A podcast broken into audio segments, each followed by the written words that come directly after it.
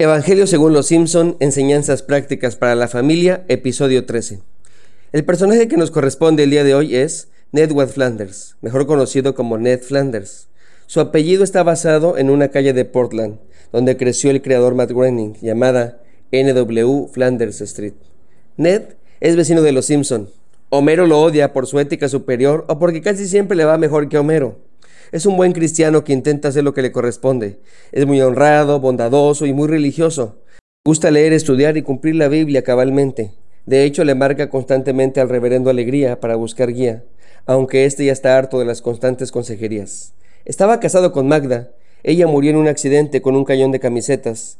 Tiene dos hijos, Rod y Todd. Ned es sumamente honesto y sincero para llevar a cabo las doctrinas cristianas de caridad, bondad y compasión frecuencia le podemos ver haciendo trabajo de voluntario y es rigurosamente recto. Evidentemente este personaje es una burla de las creencias extremistas, sobre todo de derecha en Estados Unidos. Qué caso curioso, Ned Flanders es zurdo. En una ocasión se escandaliza porque Lisa y Bart no han sido bautizados e intenta hacerlo aún sin su consentimiento. Algo curioso, y es que es de sorprender que los padres de Ned eran dos hippies ateos de la generación Beat, llamados Mona y Nedward. A pesar de no nacer en un hogar cristiano, Ned ha logrado ser uno de los cristianos evangélicos más famosos en el mundo. El escritor de Los Simpson, Mike Scully, señaló que Ned es todo lo que Homero le encantaría ser, aunque él nunca lo admita. Una vez más, la buena nueva de Los Simpson es, si él puede, nosotros podemos. Jesús dijo, ustedes son la luz del mundo. Alumbre su luz delante de los hombres, para que vean sus buenas obras y glorifiquen a su Padre que está en los cielos.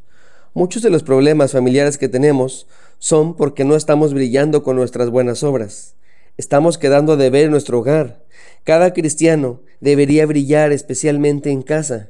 Sin embargo, es el caso de muchos cristianos que su luz se apaga en el hogar. Se cumple aquel dicho que dice, candil de la calle, oscuridad de su casa. Hay creyentes que en su comunidad de fe son muy queridos, son muy lindos, pero en casa son distintos. Parece que se transforman, son transformes espirituales. Parece que tienen personalidad múltiple o mínimo una bipolaridad. Ned Flanders no es así.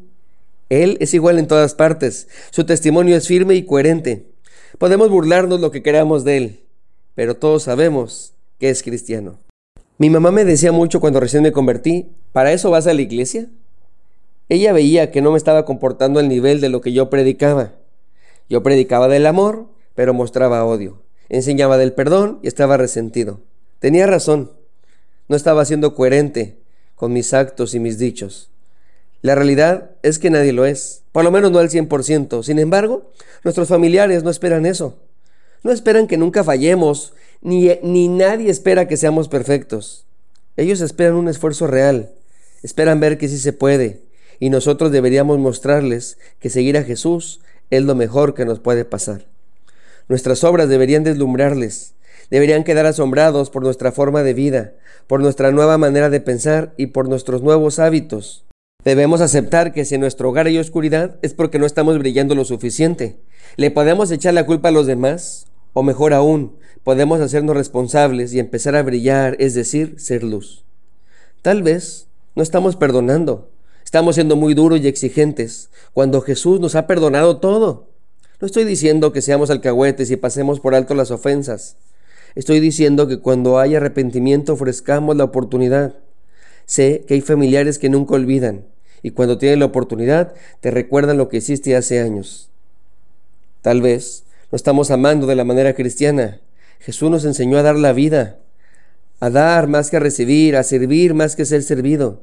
Sé que hay personas que ni un dedo quieren mover en casa hay esposos que tratan a su esposa como sirvienta, jóvenes inútiles que su mamita les hace todo, y esposas que solo son felices cuando hay dinero, cuando es quincena hasta les cambia el humor.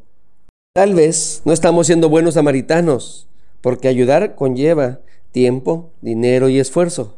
Nos parecemos más al joven rico que no quiso perder ninguna de las tres, o al religioso que cree que su ofrenda es más importante. La familia nos necesita, y muchas veces por estar cansados, ocupados y gastados, no cumplimos con nuestro deber. Nos hacemos de la vista gorda y nos pasamos de largo. Tal vez no estamos caminando la milla extra. Hacemos todo a la y se va o por cumplir y no damos ese plus, ese extra que nos identifica como cristianos. Me encanta regresar de viaje a mi casa. Sé que me van a esperar sorpresas. Un cartel de bienvenida, mi comida favorita, un dibujo de mi niña y muchos abrazos y besos. Me encantan ese tipo de personas que diario dan un detallito. Tal vez el huevo tiene una sonrisa dibujada con la catsup. O alguien viene a recogernos al trabajo. Detalles cosas extras, plus.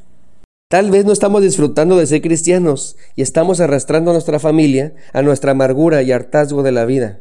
Tal vez no hemos comprendido que se trata de una aventura de fe. Tal vez no tenemos una sana doctrina. Sabemos muchos textos y tenemos muchos estudios, pero lastimamos en lugar de sanar. Una doctrina sana, sana. Utilizamos la Biblia para someter en lugar de dar libertad porque la verdad nos hará libres. Cuando nuestros conocimientos alejan en lugar de acercar, algo no está bien.